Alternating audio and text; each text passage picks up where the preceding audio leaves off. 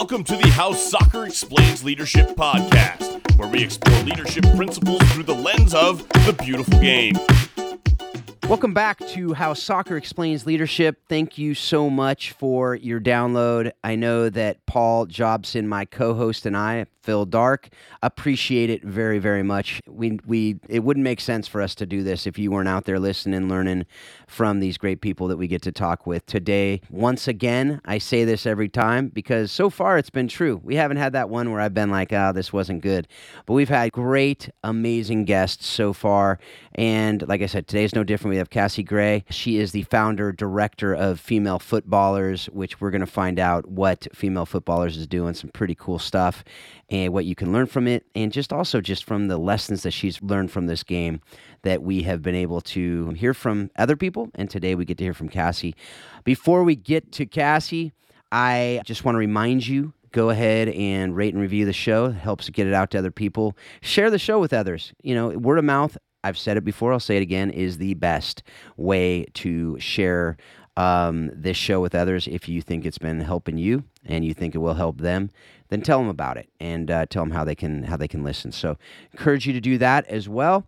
And if you have any other guests that you want to share with us, please send me an email. phil@howsoccerexplainsleadership.com. If you have any comments, thoughts, questions, and even have questions for some of our guests, I can reach out to them and get the answers for you. Go ahead and email me there, and I would greatly appreciate all of your feedback. Love hearing from you, and just love hearing stories about how the show's helped you and encouraged you as well. That encourages me and Paul very, very much. The last thing is, episode is brought to you by Providence World, and just something that if you have any interest in helping the orphan and the vulnerable around the world, I encourage you to check it out, providenceworld.com. So without more from me before getting to Cassie. Cassie, how you doing? Doing well. Thanks so much for having me. I'm excited to be here. Well, good. Well, we had your good friend from Cal on a few episodes ago, Tracy Ham. So if you didn't hear that interview, folks, go back and listen to that. That was a fun one, and I have no doubt today will be as well. And as always, we love hearing just your story. Love hearing where you came from, how you got to be where you are today, and how you developed your passion for soccer, leadership, and just really helping the young female footballers out there. So can you just briefly share your story with everyone out there on how you got to be where you are today? Sure. Yeah. So I grew up in San Jose, California, played soccer my whole life. I always stuck with my club team. That we were not the best team, but I had some opportunities to play with some great teams, but I really early on enjoyed the camaraderie of my club team.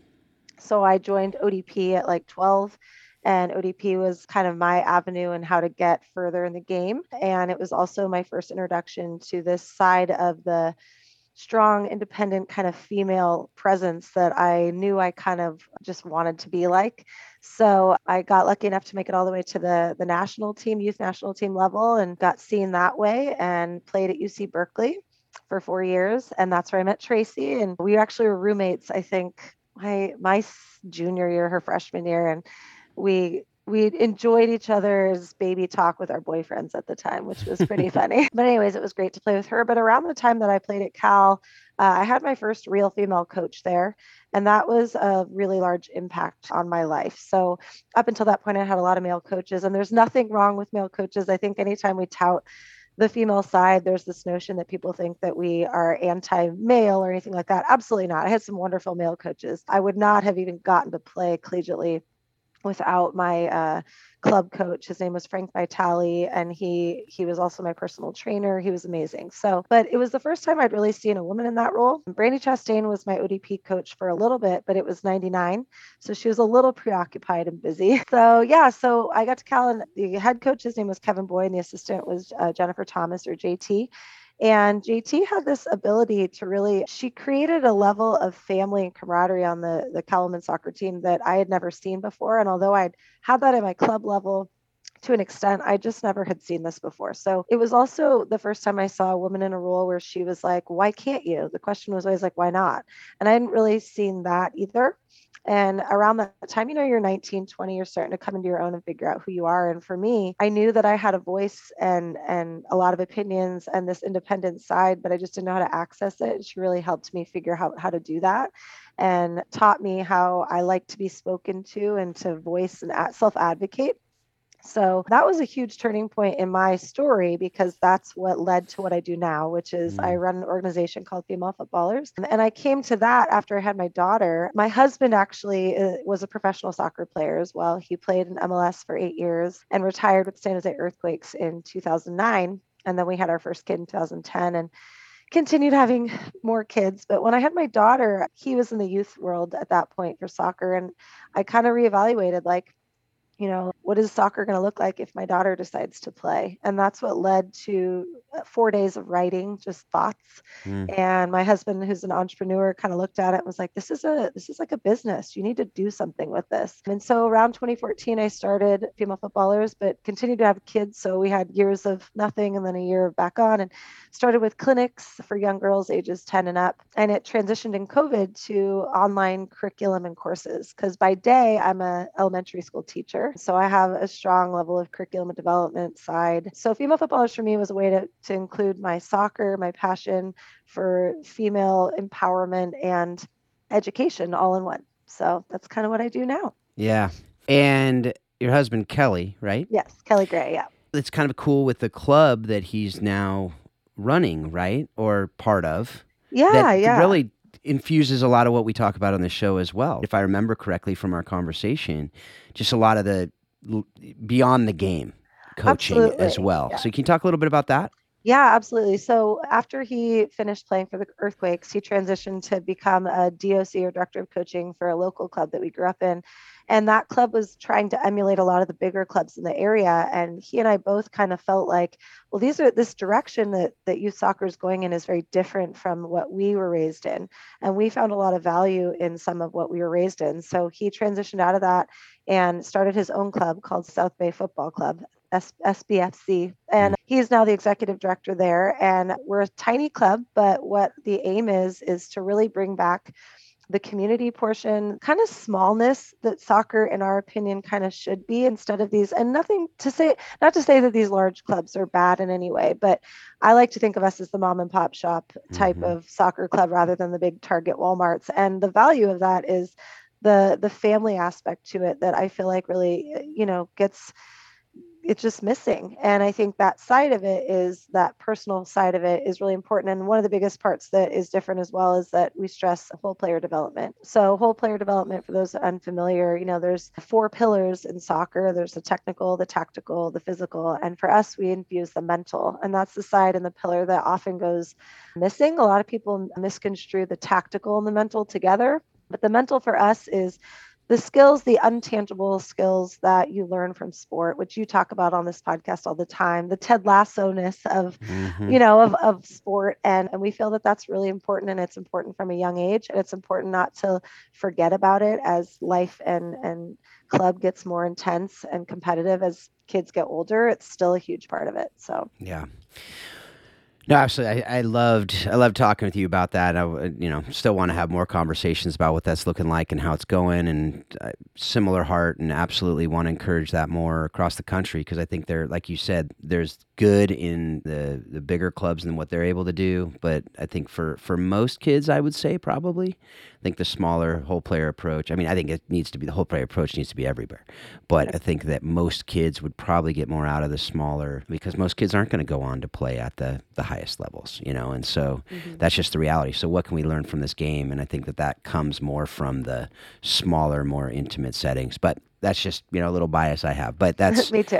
But I think that, I just think you can get a lot more, and it goes into what you're doing with Female Footballers too. So I think it's a good segue into going deeper into that. I want to hear just from you on that, the mission, vision, kind of values, just, you know, your, as you say, your pitch, but it's more than a pitch. I mean, it's what you're doing. It's who you are. As you said, it stemmed from your daughter. Like, hey, how can we, and I have 3 girls too, so I see that as well firsthand. Like, how can we pour into them and teach them the lessons? And what is that looking like? And tell me just really about how you're helping the female footballers far and wide through what you're doing.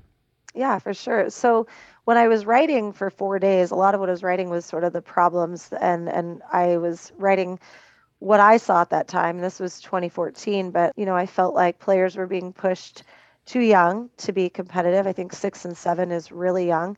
And even if it's a player who's choosing that direction, not to say that anything's wrong with that, but the system is not set up to mentally prepare players at that age. It's not developmentally appropriate necessarily, in my opinion, for a 6 and 7 year old to be able to handle the pressure that comes along with a competitive game at that age. And so the pressure, the age, on top of just the heavy focus on technical and physical, what I would call the craft and the body. And for me, what's really frustrating about that is I can equate it to education. Being a teacher, you know, in education for like the last 10 years, we were pushing students to basically we're teaching them to the test, and that we were creating these little robots who didn't know how to think for themselves, and the critical thinking aspect was kind of gone. And we also were creating students who didn't know how to work together and have this level of emotional intelligence. And so in the last 4 years or so in education, we've now pushed the social emotional learning onto our students so that they can access some of that that's necessary. And I feel like the youth soccer world completely emulates the world of education with kids in the same way, where the technical and the physical is creating little robots. We've lost the creativity in players. They don't know how to think for themselves on the field. They're constantly looking to the joystick coach who's kind of telling them exactly what to do instead of, and again, equating it to teaching, it's like when a kid's taking a test, I'm not going to sit over their shoulder and tell them exactly what to do. That's their time to shine. That's their time to see what they know. And I think coaches sometimes forget that, and parents forget that. And so that was more on the system too. The problems I saw was, I love my dad. We have a wonderful relationship now, but my dad was the yelling type of dad. And so in the girls' game, I saw a lot of that too. So that was part of the problem. And then on top of all that, the access and representation side of being a female in the sport.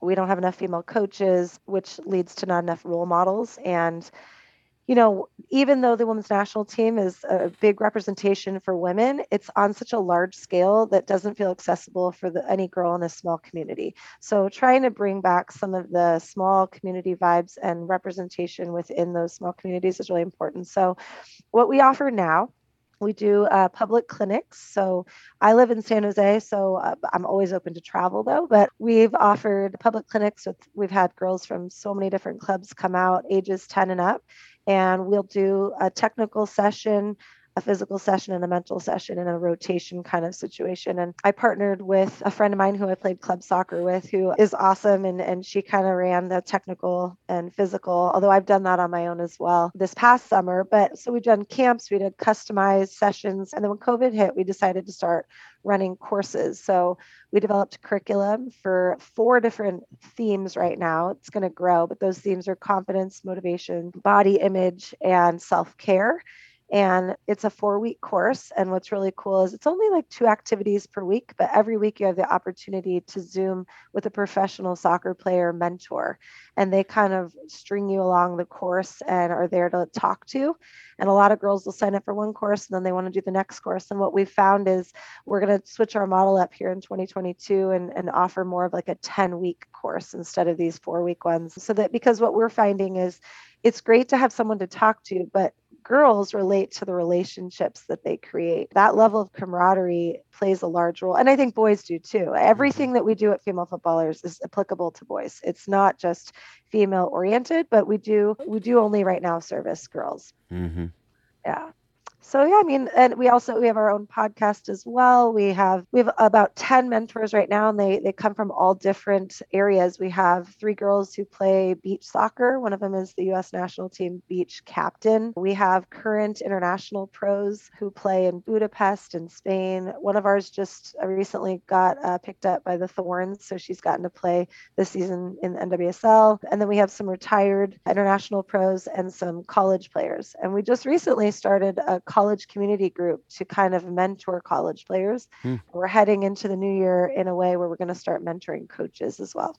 That's great. That's so cool. Like I just hear that as you talk about the mentoring college players, and my daughter in college, and there's so much that's they're going through, and issues with coaches, issues with other players, issues with just school and how to balance and how to do all these different things. We as parents, it's very important for us to speak into them, but to have people who have been through it and know it and get it, and who've been through it recently too, because it's changed since, like, my wife played in college, but it's different today than it was back in the now mid-90s, which seems like the ancient civilization at this point. But but it's interesting what you said, a couple of things there with the, I'm reading this book called The Away Game right now. I don't know if you've heard of it. It's about football dreams aspire in Qatar.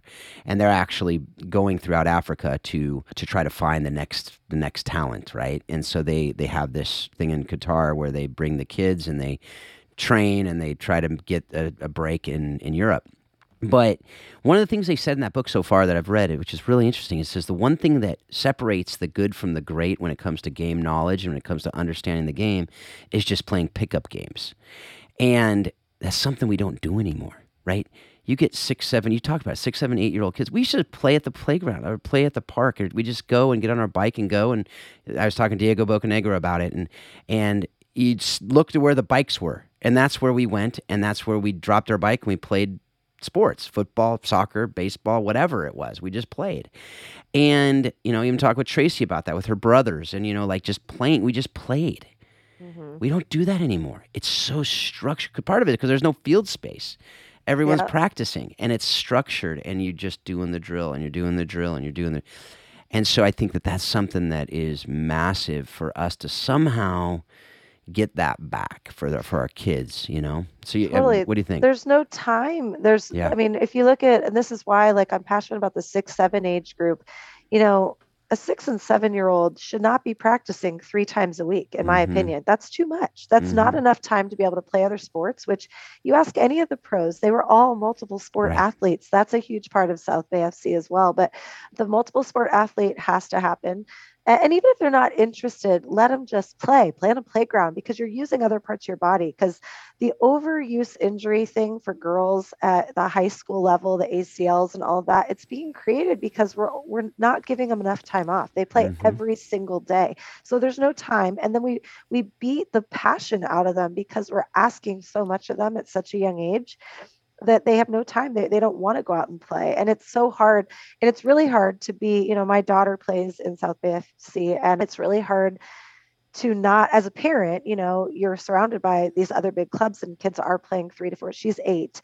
And, you know, there's other girls playing more than her.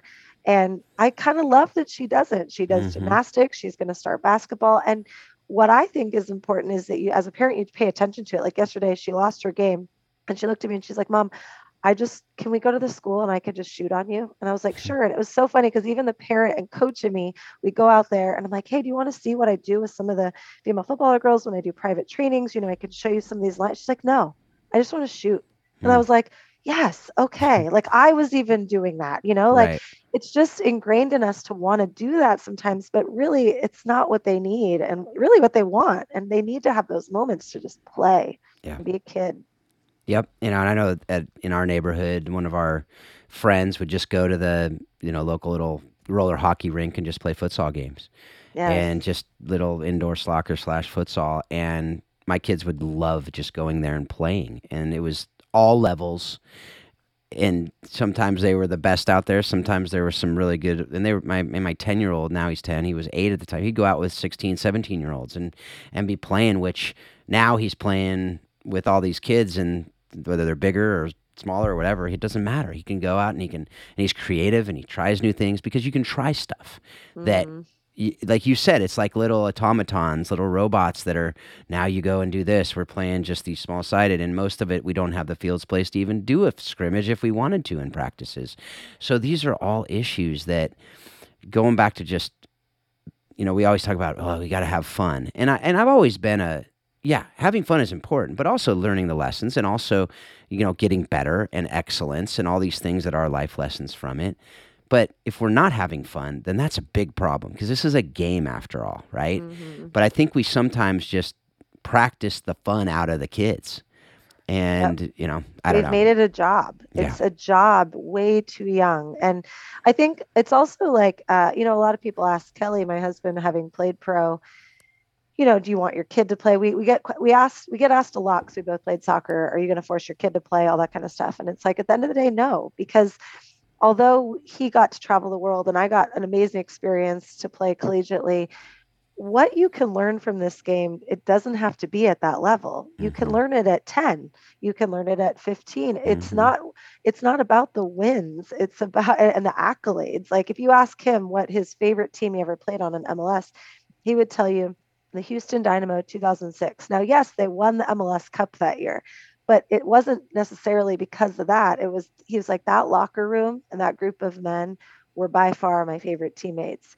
And it was a magical experience. And because it was great and the culture was great, that's why they won. Right. And I think like for me at Cal Women's Soccer, like we have a very special program. Like I see and talk to Tracy regularly. She lives in Davis, obviously it's farther away, but like we have events for our alumni crew. We are very tight. And that network of women, you take on the teams you're on, they last forever.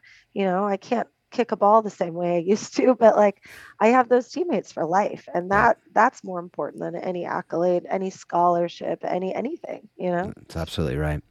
You know, and we've talked a little bit about this, but I want to just give you an opportunity if there's something else you want to say. But first of all, like why is football/soccer such a powerful tool to teach life lessons to our kids? And how are we getting it right and wrong with our youth sports? So we've talked about this a little bit, but just I know that we could probably talk for 4 hours about this, but what are some like kind of the highlights of that from your opinion?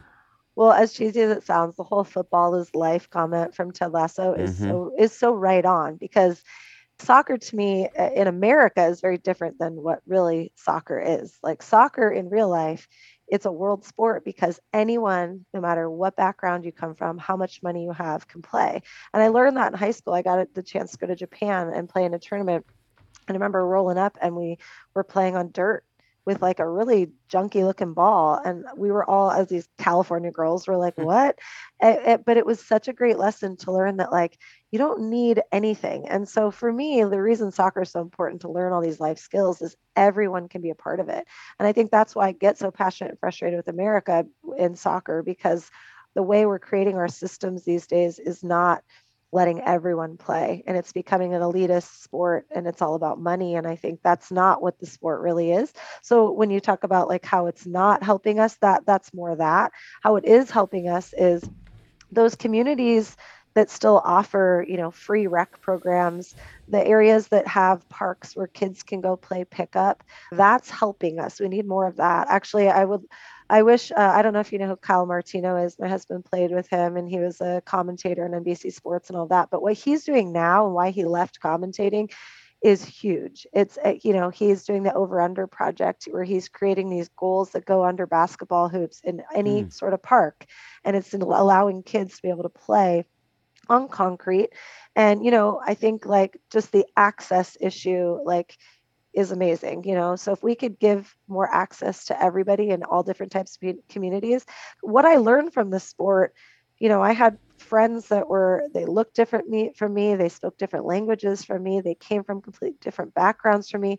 That's real life, you know. That's when you get in the job world, that's what you're going to be around. And I think that it's important that if kids can learn those lessons outside of school, because a lot of kids, you know, might be in a school avenue where they're not around kids that are different from them. So putting them in a situation in a sport like soccer where they are, they get to learn those lessons so much earlier, and that's going to benefit them so much later. Yeah, definitely. I love that. I mean, as I do different work all around the world, you hit it on the head there. I talk about it. It's the world's most spoken language. It's the great equalizer. I mean, you hop on a field and you don't care what race, what religion, what demographic, whatever, you just play. It's such great lessons for our kids, great lessons for us at any age, right? To be able to go out there and, you know, and then afterwards you hang out and you find out about each other, hopefully, and you're able to connect at different levels with that regard. So, you know, this is something that could have gone in any order here, but I'm hearing your passion. You can hear it just in your voice as you're talking about this, but at the end of the day, what's your personal why and your life purpose, and how has that played out in female footballers and in your parenting and your marriage and everything?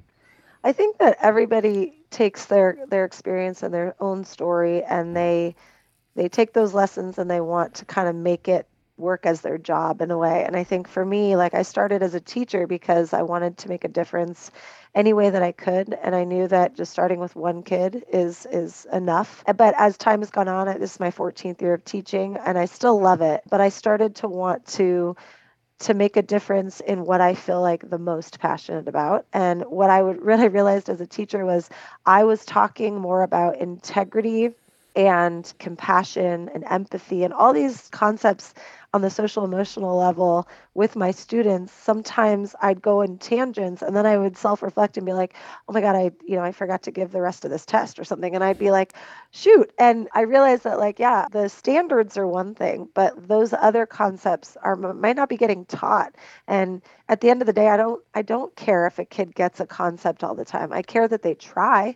And I think that effort's the most important. And so when I relate that to the rest of my life, my why is just the effort, the integrity, the love, the compassion, all of those concepts are what I try to emulate and put into everything that I do. And that's why I think female footballers became more of my purpose, because it's taking all the different avenues of what I know and trying to make better people through this game. Because like you said, it's a game. It doesn't need to be the level that we're making it, because at the end of the day, you're going to be like me where I'm almost 40. I can't believe I'm saying that. And, at the end of the day, like what was putting all that time and effort leading to? For me, it's all those things. It's those things that I learned that I might not be able to show and do anymore on the ball, but what I take with me. And it's not, for me, memories of accolades. I couldn't even tell you the goals I scored at Cal. I barely remember certain games. Girls at Cal are like, oh my God, do you remember we played Stanford and blah, blah, blah. I'm like, yeah, not really. But I remember the locker room. I remember the conversations in the locker room, and granted, it's been a while since I played college soccer, sadly. But, I just think my why, yes, is very much like, how can I infuse those character building traits that I learn from the game into everything that I do? And for me, female footballers is a way to relate to the girls, because like you said, yes, the college game has changed since back then, but what you learn from the game is never going to change. Mm-hmm. And I can help girls at any age because, one, my daughter's 8. I watch her going through it. I've played at every level. And those character traits aren't going to change. What you go through with your coaches and your teammates and your parents, it's not going to change that much. Absolutely. And you hit on earlier the importance of these, first of all, these lessons passing on, right? Passing on the lessons, the importance of learning these lessons. And a huge part of that is mentorship, right? I mean, you are an inspiration and a role model for women. You are, you've talked about the importance of mentoring. And I've talked about this a lot on the show and with whoever will listen. Coaches are given access into the lives of the players they coach, I think, more than any other role in society outside, that parents allow. Teachers don't get that access. Bosses don't get that access. As a coach, I'm able to do leadership training, to do, I do disc training with the players that I coach. I'm able to talk with them about things, and they talk about the things. They open up and they have a vulnerability that you don't see in many other positions. So how can we harness that? First of all, why is it so important to have the mentors for coaches, for players, and others? I mean, really anybody. Why is it important for mentors to really just disrupt the status quo and change the world for good? I think 100% the reason we need mentors is the roles are always evolving. Meaning, as a player, your role is going to continue to evolve as we go into the future, what you're expected of on different teams with different coaches. As a coach, your job is always evolving. And I think that's the part for me that's creating such a divide within the sport, is some coaches feel that they know what's expected and what their role is. But as life evolves, you have to evolve with it. If you're the coach that is still thinking that, this is my team and all these players need to relate back to me and how I coach the team, I'm like, that's unrealistic. And I tell coaches a lot when we do different trainings and clinics and stuff that if you don't think that coaching the mental side of the game is part of your job, then you're not going to be that successful. It is 100% part of your job, whether you like it or not. And unfortunately, a lot of coaches push back on that. They're like, well, I don't have time for that. well, then good luck. Your team is not going to be successful because the mental side is a part of the culture of your team. And the culture is what dictates your win and loss record. You know, I don't care how technically savvy of your players are, you're not going to do well. And I think the athletes at the top level in any sport we're seeing, it doesn't matter if you're Simone Biles and you're the best in the world. If your mentality and your mental state isn't there, you're not going to succeed. And Kristen Press within the women's side of our sport is our example for that. And it's like, she's one of the best in the world and she had to take a break. And so, yeah, I think the roles are ever evolving, and your role as a teammate too is evolving. You know, I have a lot of girls reach out and talk about the toxicity of their teammates or parent on the team of a friend, or I get a lot of questions about that kind of stuff. And I think players' roles change, you know, and players need to learn, as we do have more access to everything these days. I think it's a player at the high school and collegiate level, it is part of their role to start learning how to be more self-aware, you know, going through the motions and not knowing how you feel or not voicing that's part of your role now at that level, especially if we're being asked to play on the third team in an age group and you're being compared to so-and-so. And if that's a part of the system, then we need to support what they're going through. And that's what we try to do. It's like, you know, I can't necessarily change the system, but I can put supports in to help these girls navigate this system that's really not age appropriate, but or developmentally appropriate. But yeah, and that's something that I talked about recently, and it stuck with me. I was actually talking with Paul Jobson about it in the last halftime show we did, that we're putting these kids in the pressure cooker. My daughter, and I shared in that show, my daughter, when she was 8, you know, similarly, when she was the age of your daughter, she's now 20, but she had a panic attack because she went to a tournament in San Diego from Folsom, and which is, you know, 7 hours, and everyone pumped up that, oh, we're going to the whatever cup and it's huge, and she got on the field, and a minute into the game, she couldn't breathe. And I'm like, what are we doing? And it wasn't Becca and me. You know, it was just this, they pumped it up to be this huge thing. Mm-hmm. And at the end of the day, it was going to San Diego to play in some games, and who cares? Like you said, you don't remember those games. You don't do whatever. But we're putting these kids in these situations, and that's at 8. So it gets more and more and more, and then you start talking about college, and then you get to college, and then you start talking about this, and you got to keep up. And then and without people who, again, have been there before, understand that perspective of this is going to end, first of all, at some point, the soccer at this level. And secondly, there's so much more that you need to learn from this game, that and the mental side, like you were saying, that mental health. But beyond that, I think we're putting these kids in these pressure cooker situations, which we shouldn't, first of all. But then we have zero, even if the coaches are teaching the mental side of the game, they're still put in these positions that their character and their maturity level is just not at that level, and it shouldn't be at that level. But we're putting them in these situations, expecting them to perform, and that there's no wonder the burnout rate is ridiculously high. Not even close to what it was when we were kids. When we were kids, people didn't go to college to play because they weren't good enough. Mm-hmm. Now people are good enough, but they're just done because they've been playing ECNL or DA or whatever, and they're traveling like they're in college. They're put in situations like they're in college. They're playing more than you do in college by far, and we're expecting them to keep on wanting to play.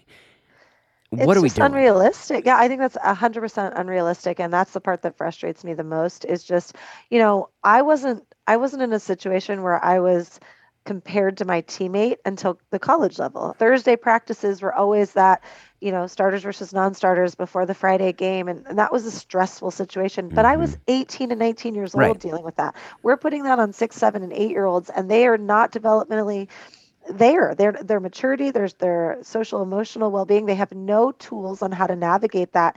And the expectations are that we treat them like little adults.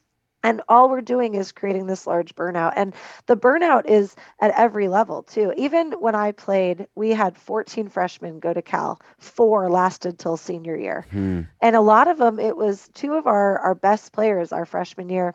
It was more about they got the scholarship. And then they got there and they're like, well, this isn't really what I want to do. And it was all about just getting, and I think a lot of players do that. They get the scholarship, which is all that's ever talked about at home.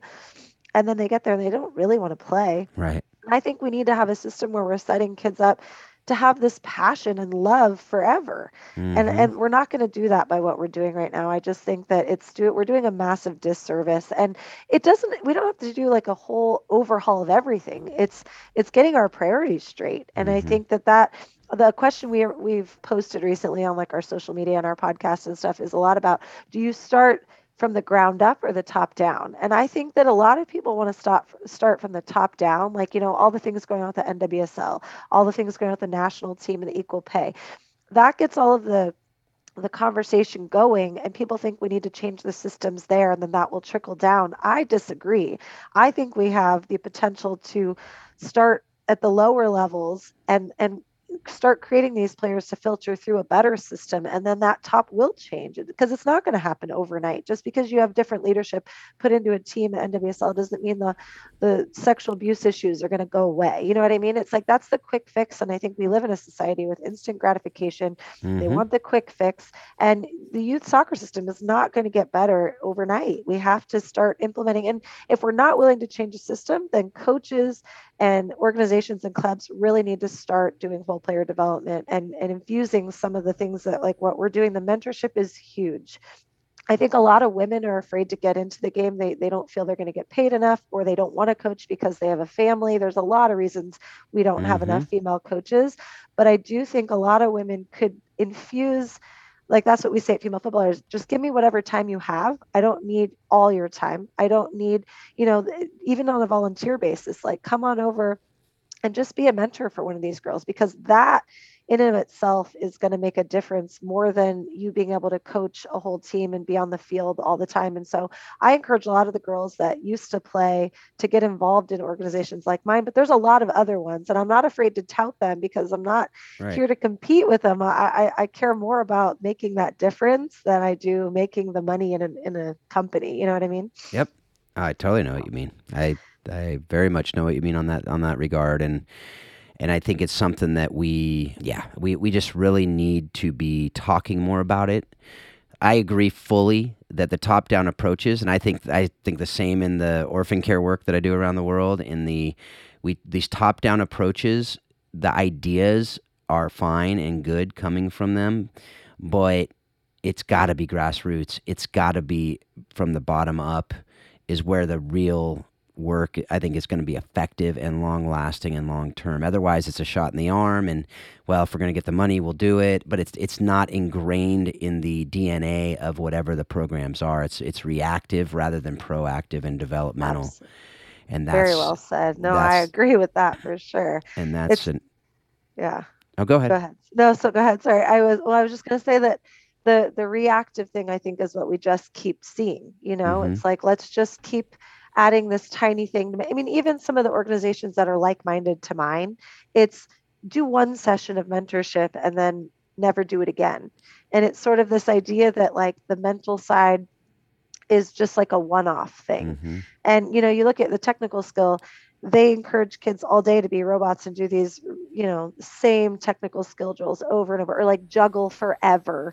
And it's sort of like, okay, it's just all about habits. It's make the mental side a habit that you consistently practice and do it. But a lot of coaches are like, well, I don't have time for it. And it's like, no. And so they just want the one-off reactive, like, oh, but my team did this, so I just need one session from you, Cassie. Just come out for once and it'll fix it. It's like, no, that's not going to work. I'll come out, but it's not going to work.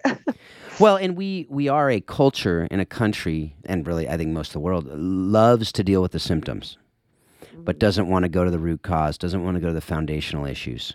And I think that's what we're talking about here, is how do we get to those foundational issues and be able to hopefully develop strong men and women from the youth, and not just people who are dealing and reacting and going, okay, I got a cut on my head, I need to just put a Band-Aid on it. There's the symptom, deal with it. Okay, now. But what we're not doing is going and dealing with the wound and actually seeing what the infection is, and then it's just going to keep happening over and over and over if we just come and put that Band-Aid on it.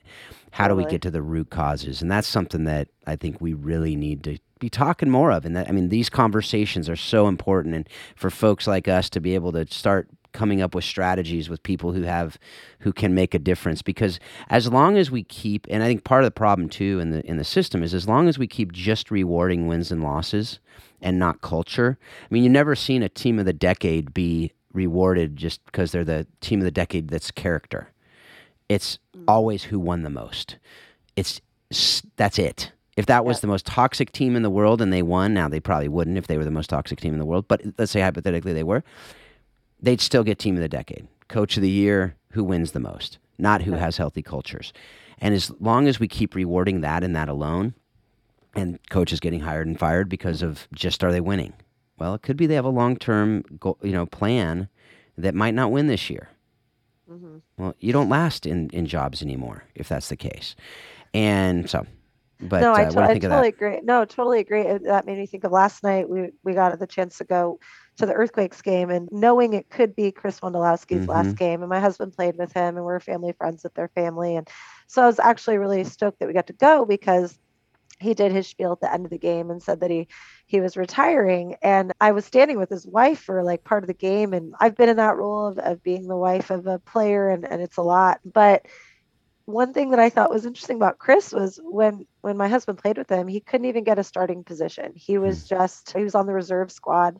But yet, if you ask Kelly, like, he was one of the hardest working players he ever played with, ever. That whole time that Kelly played with him. And it wasn't until the last 5 years that he got all these accolades for being the number one, how many goals he has, all that kind of stuff. And I think it was really sad that it takes that level of success to even get a player like that on the radar, when he was always pretty awesome. He was always a great, hardworking player. And it's the same thing of just, nobody cares unless you win, unless you're like the best of something. And like Carly Lloyd's a perfect example on the women's side of that, where it's like everybody hated her for a while. And now all of a sudden, it's always when people are done or they retire that we revere them. And it's like, but what about when she was, she's always been a badass. She's, maybe like there were social issues back then and all that kind of stuff. But like, she's one of the hardest working players. We should be idolizing the work ethic, the effort, the culture, all the things that we gain from the sport is what, but yeah, that's a larger system issue for sure. Absolutely. All right. So we've spent a lot of time talking about what's wrong with it and what's good, like what we need to change. Let's go to the other side of it. What are you most excited about? What are the good things that you're most excited about relating to soccer in America, and whether it's just the female side or both?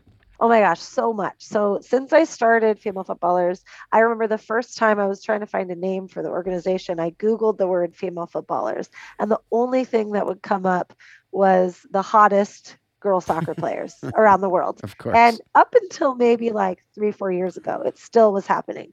And I think in the last 4 or 5 years, the shift on the female side, it's going in such an awesome direction. It is. I'm so proud to be a woman soccer player in this country because of the role models we do have at the highest level and what they're saying and doing for the sport.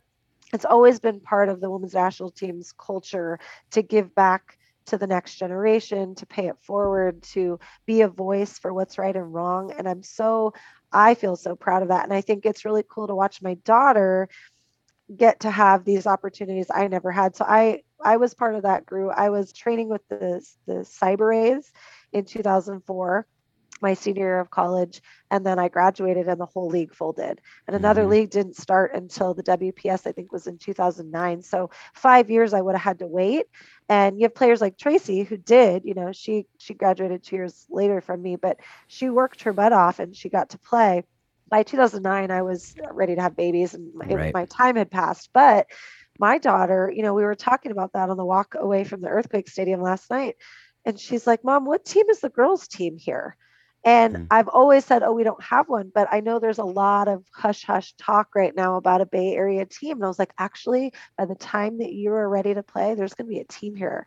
And you can play if you want. Like, just some of there's so much opportunity. And even at her tournament last weekend, we're at a Halloween tournament. And I noticed that 2 out of the 3 games that she played, both sets of coaches were female. The referee was female. And it's like, what's normal for her is so different from what was going to be normal for me. And I just think that is so exciting. And, you know, when I talk to girls and they've already had 3 female coaches by the time they're 11, I'm like, oh my God, really? That's so cool. Cause that was pretty unheard of for my generation. So, and not to say that not to say male coaches are bad. It's just when something's rare, it's like, it's cool to notice the changes there. So access and representation, I'm really excited about. And I, you know, like we said, we talked negatively about the system, but there's also some great things with the system. I'm stoked on the Girls Academy League. Leslie Gallimore is the commissioner, and she's also a Cal alum. And she has a very like-minded philosophy to you and I, and I'm really excited that she started that, because the DA folding, that was a really good thing. Girls should be allowed to play high school soccer. And I think that was a huge sad part of that program, but the direction the Girls Academy is going is so cool. They have a lot of mentorship opportunities. They have girls' voice. You know, these girls on each team get to be leaders within their club system and meet together and talk about issues. Like, it's such a cool league. So there's a lot of great things happening as far as what our youth will get to be a part of. So it's not all bad. No, I totally agree with that. And I think, as we talked earlier, I think the grassroots stuff that's happening, and that's where I do think it needs to happen, because there's opportunities, and I think we just need to take the bull by the horns and make things happen. The hard parts are field space. I mean, that's, I think, a problem, especially in California. Yeah. There's just we don't have fields and fields and fields where we can cut down some corn and make a soccer field, you know? So that is an issue. Even my kids' club can't find, we just talking to my wife about that this morning. They're having to train at a local gym doing futsal tonight because can't find a field. And that's reality. But how do we get creative? How do we innovate, right? I mean, what do they say? Necessity is the mother of invention, right? So I think that is something that I think we're getting to the point where you and I, we played in a different time where we had a lot of these things. We still had a lot of parent coaches when we were playing. And that brought to it. Now, there were issues with parent coaches. I've talked to Paul about that a lot. But most parent coaches had a vested interest in their children being good people. Yes. Right. And that alone caused there to be a focus on different things. And you don't practice 3 times, 4 times a week. You're not playing way too many games. You're going to be playing basketball and baseball and softball and whatever else so that you can actually be well-rounded. Like you said, I mean, how many athletes that you know went to college to play a sport and didn't play multiple sports? I don't know of any. I don't know. Right. It just didn't happen, because the best athletes were the ones who went on to play, and they played a bunch of different stuff because we didn't have the option to play. I mean, there was no true year-round sport. And that I think, so all those things are something that we can change, but it's going to take parents to not buy into the, hey, we got to play all the time. We got to figure out how to keep the really good trainers and training, be able to live and get jobs and do whatever, you know. And so there's a lot of things that need to all be brought into play. But if we get together and put our heads together and see that as a priority, I know it can happen. It's just because, like you said, there's so much great that is happening, and I think it's that pendulum swinging, right? It's gotta. The only time it's in balance is when it's going from one side to the other, and I think we just got to hopefully keep it in that balance as long as possible. And I think we get enough parents who have played and get it, that more to life than soccer and the scholarship and everything else. I know that of the high school team that I coach, probably half, at least half, probably more than half of the girls who played ECNL or DA are not wanting to play in college. They're not even playing their senior years. They're playing at high school, though, because they're saying, this is fun. Yeah. And we're making it fun for them. And we're doing leadership training, and we're doing all these other things. And they're like, we want to do this. And they're talking to their friends who are like, I don't know. They're on the fence. It used to be that all of them talked each other out of soccer. Now it's like, hey, yeah, let's play high school, because this is where it's a game. And we're saying there's lessons to learn. So I think that they're hungry for that. I think the kids are hungry for that. They want that. And I think it just takes the parents that understand that and get that to go, no, we need to fight for this. This is worth it.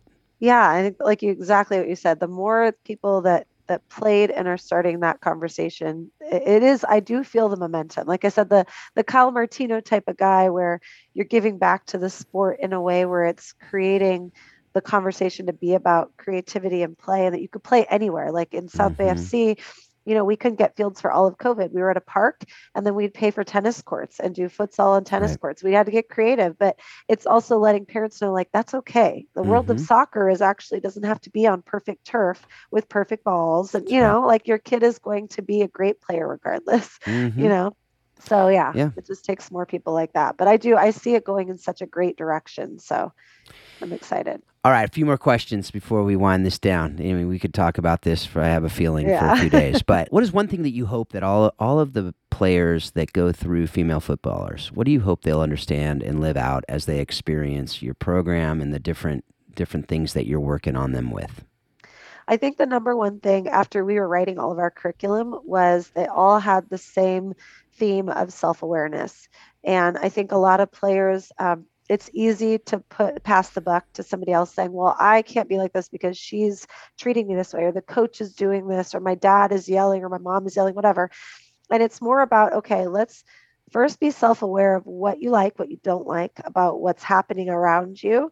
But let's also then give you some of those tools to help navigate that. And I think the self-awareness piece is number one. And I think we expect players at the high school level to have that self-awareness, but we kind of wait till then to expect it.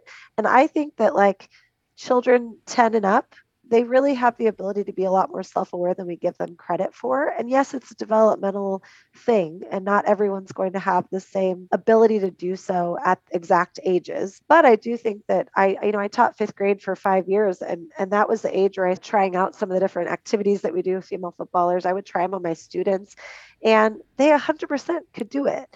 And I have parents who, 8-year-olds that try to join female footballers, and I'm often saying, it depends. You're welcome to try the course.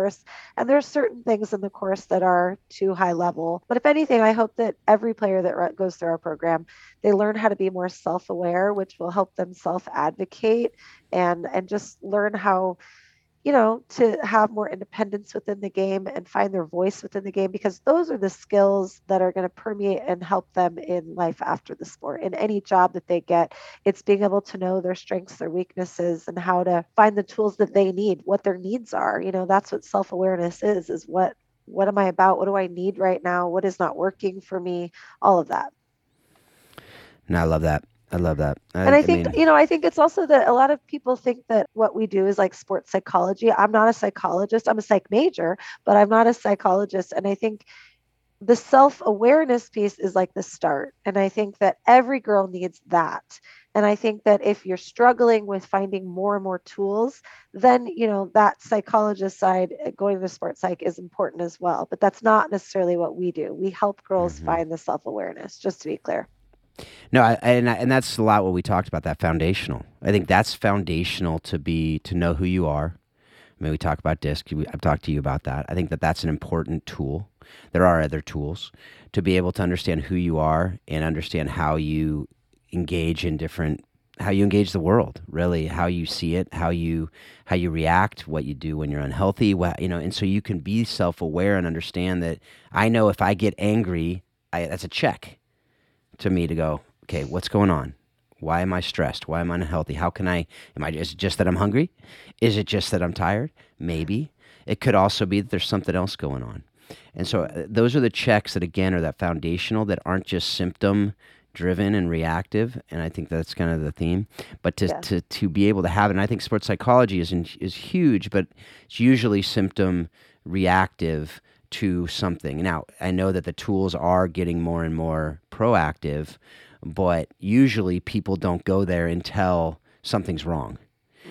And I know that is something that, Brad Miller, talking to him about in Soccer Resilience and the work they're doing, which is great, is very proactive as well. It's a both and. And I think that the more we can do that and know that these tools that we have are great, but if we're not implementing them in the right ways at the right time with these kids, we're not going to have the results that we're looking for. Totally. And I think we need to give kids more credit that they can handle it at a younger age. If we can expect them to juggle 1,000 juggles at 10, then we can expect them to focus and try to figure out the inner workings of themselves, because I think that's the one thing. By the time they're high school or college, there's too many bad habits created. So really, at the youngest ages, it's not like a psych session with a 10-year-old. It's let's create good habits going forward. It's implementing good mental skills habits. Yep.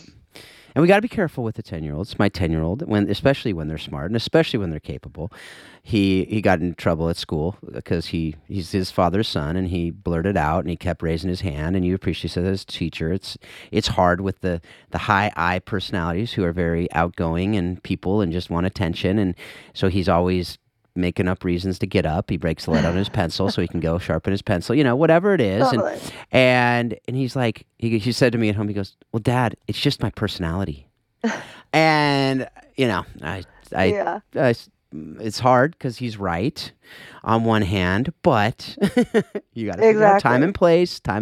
I totally get it. I still struggle with it. I have to get up too in the middle of talks, but same. So that's a whole different conversation on how we can engage the I personalities in the classroom, but that we're not going to do that today. I would be curious to hear your thoughts on it, but we're not going to get there. I'm going to show constraint and restraint and not go there. But the last couple questions we do ask everybody, the first is what, and we talked a little bit about this, but I want to hear more directly. What lessons learned directly from the game of soccer have you used in your life and leadership outside the game, in your marriage, in your parenting, other areas? Well, that self-awareness piece, it took me till college to really learn that I had a voice and that I got to choose how I wanted to be spoken to. That was a big one. So when I was 19, my head coach, he would kind of be more of the yeller. He was direct, but sort of negative. And the assistant coach would kind of sugarcoat it. So around like 19, I learned, I like what she's saying. I don't really like what he's saying. And why is that? And I started to learn that I want critical, real feedback, but I like hearing it in a more positive way, because up until that point I had my club coach was great. My high school coach was a screamer, and my dad was pretty serious and at times pretty negative. He never meant to be. I give him a lot of credit. He was the most supportive dad ever, but he was definitely, he got wrapped up into it, mm-hmm.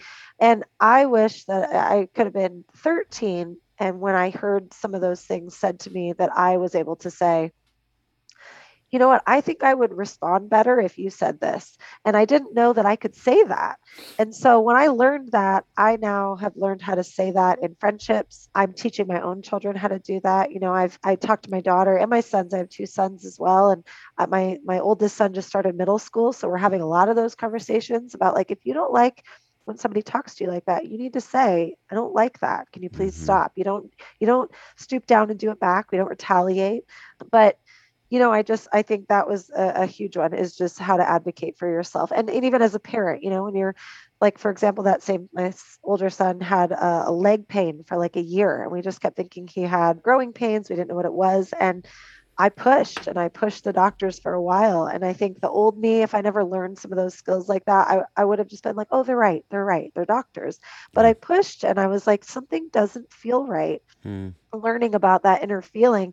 And he ended up having something really rare called an osteoid osteoma, and he had to have surgery, and he's totally fine now. But, if I didn't push, I don't know what it could have been later. Yeah. And I think that learning about your insides and what it feels like and how to advocate, that's a huge skill that you take for the rest of your life. And I do the same in my marriage, is speaking up for myself, showing support for my husband, same kind of thing. Yeah. It's funny because just you hear that in relationships, any relationship. It's so important to do that and just know how to phrase things and how to say things. I know the big joke in my marriage is when we're driving, and my wife knows that I'm not driving well at any given point, in her opinion, because of course that's just all it is. But she'll say something. She'll say these words. She'll say, "I'd feel a lot safer right now if you wouldn't whatever, or if you would whatever," rather than "don't do that" or do this, right? And it works. It's funny. It's a little thing, but it's that joke, or, even just the touch, right? Where mm-hmm. rather than saying stop it or stop talking, you're talking too long, she just rubs my arm really, slightly. Totally. Those cues, those things. But how that I receive that, and granted it's her, I receive it different, but Absolutely, with coaches. And I do that, and it's so important. Going back to DISC, I mean, that's why it's important to have, I mean, the way you're describing that, I'm assuming one was people-focused, one was task-focused, and those two coaches, and you're more people-focused. I know that because you've taken the assessment, and you could tell that just in this conversation, but that is something that's really important. Otherwise, we're going to lose kids. We're going to lose coaches, too, because they're going to get really frustrated because they don't get it. If you don't understand these things, and you're not self-aware, then you're going to think it's you. Mm-hmm. And you're going to see these other players. And my daughter was that same way. She was literally in fetal position sometimes going, I don't want to go to practice. And so and we're like, whoa, what's going on? Because she wouldn't express it, but it was because of that. She had a coach who was that, yeller. And some girls had no problem with it because they were wired that way. And she just couldn't handle that. Understandably so. I mean, it wasn't healthy. It wasn't right. Tracy's like that. Tracy and I could not be more different in the way that we would internalize information. Tracy, like I know in your podcast, I think she talked about the whiteboard situation, right? With the coaches. Yeah. Oh, and, totally. That's just very Tracy. Like she's very direct. She's going to tell you like it is. She likes it back. She wants you to be very real. And her and our head coach got along really well because they were very similar in that. And I think that's why our two coaches were so great. And that's a lot of the things I talk to coaches about is like, if you're not getting the response that you're wanting, take a different approach. Like that's part of your job to take a different approach. And my job as a teacher, I have to differentiate my instruction for 20 some kids. Right. As a coach, that's kind of our job too, whether we like it or not. Yes, there's standards of what we need to hit with our sessions, obviously, but there's, to connect with each player, that's different. Mm-hmm. It's super important. Yeah. All right. Last question. What have you read, listened to, or watched that has most impacted your thinking on how soccer explains life and leadership? Ooh, that's hard. What led to a lot of the research for female footballers was Mindset by Carol Dweck was the first book I read, and that led to Angela Duckworth's Grit. And those were the kind of the first two. And I would always have those books out at clinics for parents, and I would make like stuff for it. But I just always want to learn, and I kind of nerd out on sports psych stuff. So anything by Dan Abrahams, I love listening to his podcast. I've actually just started, and it's next to me, Think Again by Adam Grant. Anything by Adam Grant, I'm reading that right now. I listen to podcasts nonstop. I have like an AirPod, and I encourage young female athletes to do the same. Like I have an AirPod in at all times, and I'm kind of listening to Julie Foudy's podcast and Snacks and Just Women's Sports and all that kind of stuff. As far as movies or shows, I don't know about that one. I'm trying to think. I mean, when I was a kid, my favorite movie was A League of Their Own. And I think that plays a lot into the people's side, the sports side of like how it's more than just the game. I have an older sister. And so some of those sports movies, but I'm not like a typical sports movie person. But yeah, I mean, Ted Lasso, I'm so excited that show is popular. I really wouldn't think that it would have been. And I wonder if we didn't have COVID, if it actually would have been or not. But I do love Halloween was really fun to see how many Ted Lassos and beards there were everywhere, just because it was like, oh, it's resonating. And what I noticed, we hosted a big Halloween party, getting to see a lot of people who hadn't seen the show. They're like, well, who are you? And now it's like just spreading like wildfire. More people are watching it. And I think the more that can happen, the better, because that's an easy watch for people who need to be attuned into what we're talking about. So absolutely. And that show, I mean, that's why Paul and I in our halftime and post-match, we do those conversations about the episodes and it's a great show. It's funny you say League of Your Own and Halloween, because there were three girls dressed up as the League of Your Own players, and they were like 10 or 11. Where did that come? That was so, there were two guys in that same half block. There were two guys dressed up as Dumb and Dumber dudes, which I thought was hysterical. That's awesome. They were probably 13 in the full, those orange and blue suits from that movie. And then there was League of Their Own, like at the next house. I was going, what is going on here? I feel like we're in, back in the 90s. But yeah, teenagers think we are, because the clothing styles, I'm true. Like, oh man, we lived through this. I don't need to do it again. It's so, my daughter, hey, Uncle Doug, can I have your shirt? Hey, Grandpa, can I have your shirt? They wear them. I'm like, what is going on here? Doc Martens and Birkenstocks. Yeah, it's all coming back, you know, totally. It's just back to the day. So, all right. Well, thanks again, Cassie. This is a lot of fun. We'll have to do this again. Thank you so much for having me. And real quick, what's the name of the podcast? It's just Female Footballers Podcast? Just Female Footballers on Apple and Spotify. We try to have just a variety of different people bringing up different subjects, similar to what a lot of the similar philosophies that you're talking about. But we highlight different things. We had a woman who has a clothing line on menstruation and how that plays a role in sport. I interviewed JT, my coach, and got her perspective difference between coaching men and women. I'm going to be having on a male director of coaching up here soon. And we're going to kind of discuss the lack of female coaching. So all sorts of stuff. Yeah. Well, check it out, folks. And then Female Footballers, what's the website?